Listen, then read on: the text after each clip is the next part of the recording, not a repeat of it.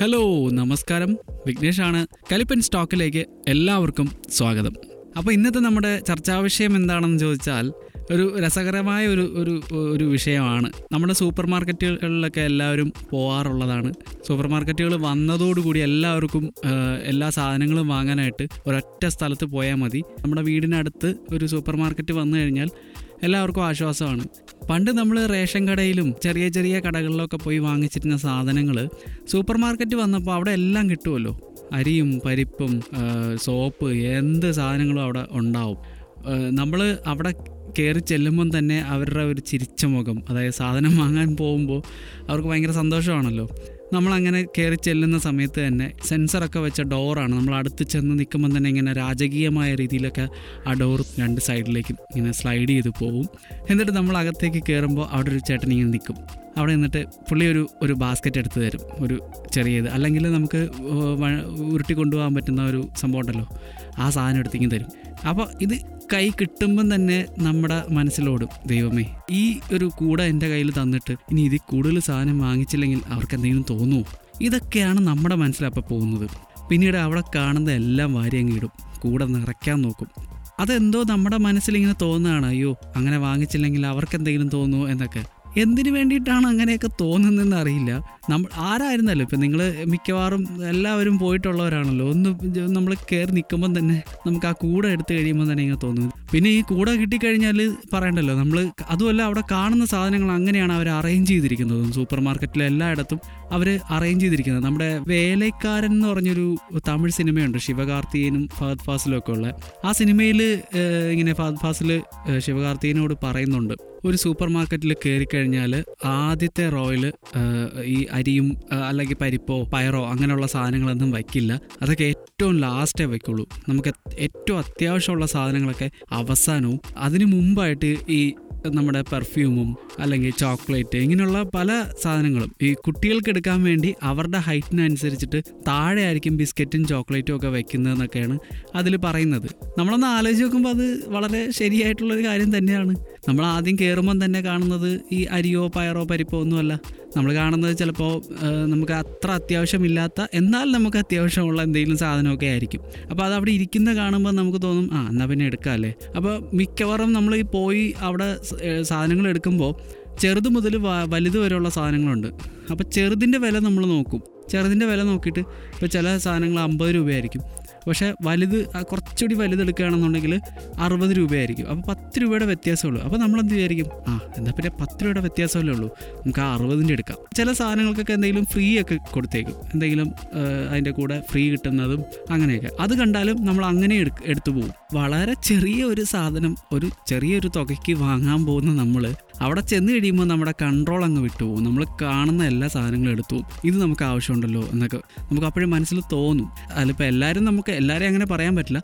ചിലർ ഇങ്ങനെയുണ്ട്. പെട്ടെന്ന് കയറി വന്നിട്ട് സെക്യൂരിറ്റി ഒന്നും മൈൻഡ് ചെയ്യില്ല ആ കൂടെയൊന്നും എടുക്കില്ല. നേരെ പോവും. എന്നിട്ട് ഒരു പേന എങ്ങാനും എടുക്കും. ഒറ്റ സാധനമേ കാണുള്ളൂ. എന്നിട്ട് ബില്ല് ചെയ്യുന്ന അവിടെ വന്നിട്ട് പെട്ടെന്ന് പ്ലീസ് ഇതൊന്ന് പെട്ടെന്ന് ബില്ല് ചെയ്യുമെന്ന് പറഞ്ഞിട്ട് കൊണ്ടുവരും. ഇടിച്ചു കയറിയൊക്കെ വരും. പിന്നെ ഒരു സംഭവം എന്ന് വെച്ചാൽ സൂപ്പർ മാർക്കറ്റിനകത്തൊന്നും ക്ലോക്കോ അല്ലെങ്കിൽ വിൻഡോയോ ഒന്നും കാണില്ല. അതുകൊണ്ട് നമുക്ക് ടൈം പോകുന്നതൊന്നും അറിയാൻ പറ്റില്ല. കുറേ കാര്യങ്ങളുണ്ട്. അതെല്ലാം അവരുടെ ഒരു മാർക്കറ്റിംഗ് തന്ത്രമായിട്ട് നമുക്ക് കാണാം.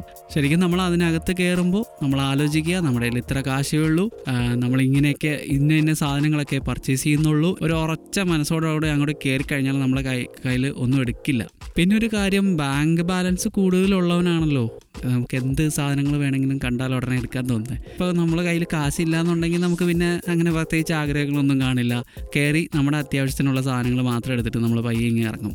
ഇനി ബില്ലിങ്ങിന് പോകുമ്പോഴും അവിടെയും കുറേ സാധനങ്ങൾ വെച്ചേക്കും.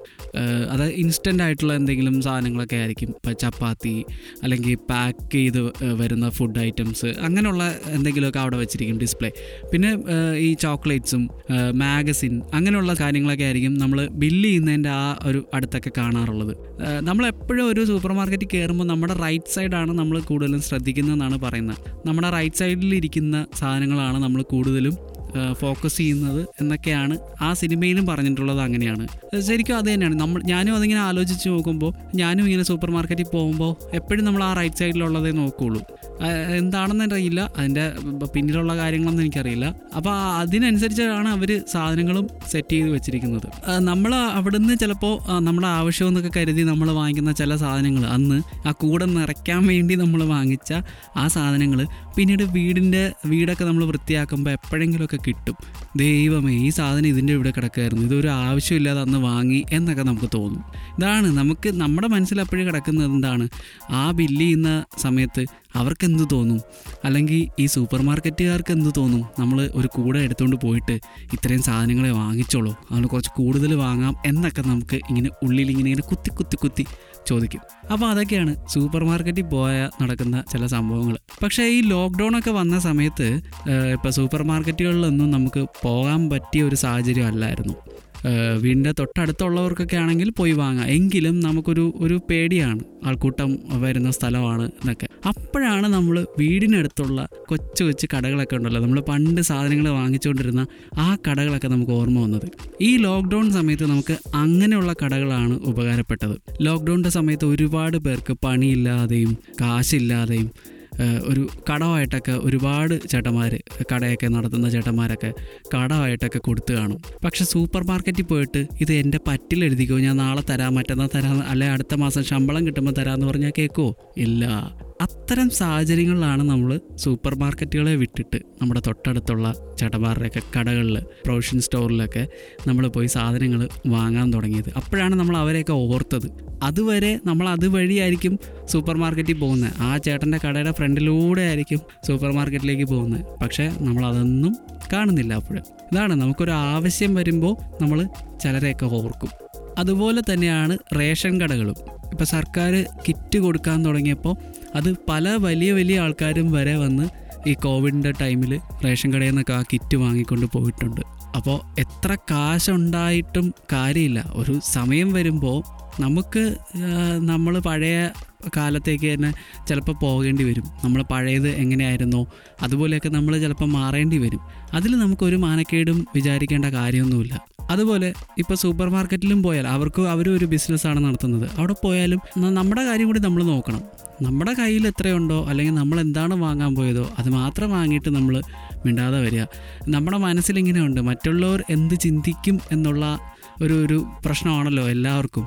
അതൊക്കെ അങ്ങോട്ട് മാറ്റി വയ്ക്കുക എന്നിട്ട് നമ്മൾ അങ്ങോട്ട് പോവുക വാങ്ങിക്കൊണ്ട് വരിക സാധനങ്ങളൊക്കെ. അല്ല മറ്റുള്ളവരെന്ത് ചിന്തിക്കും? അവരല്ലല്ലോ നമുക്ക് കാശ് തരുന്നത്. അതൊക്കെ മാറ്റി വയ്ക്കുക അതെല്ലാം മാറ്റി വെച്ച് ഫ്രീ ആയിട്ട് അങ്ങോട്ട് പോവുക എന്നാണ്.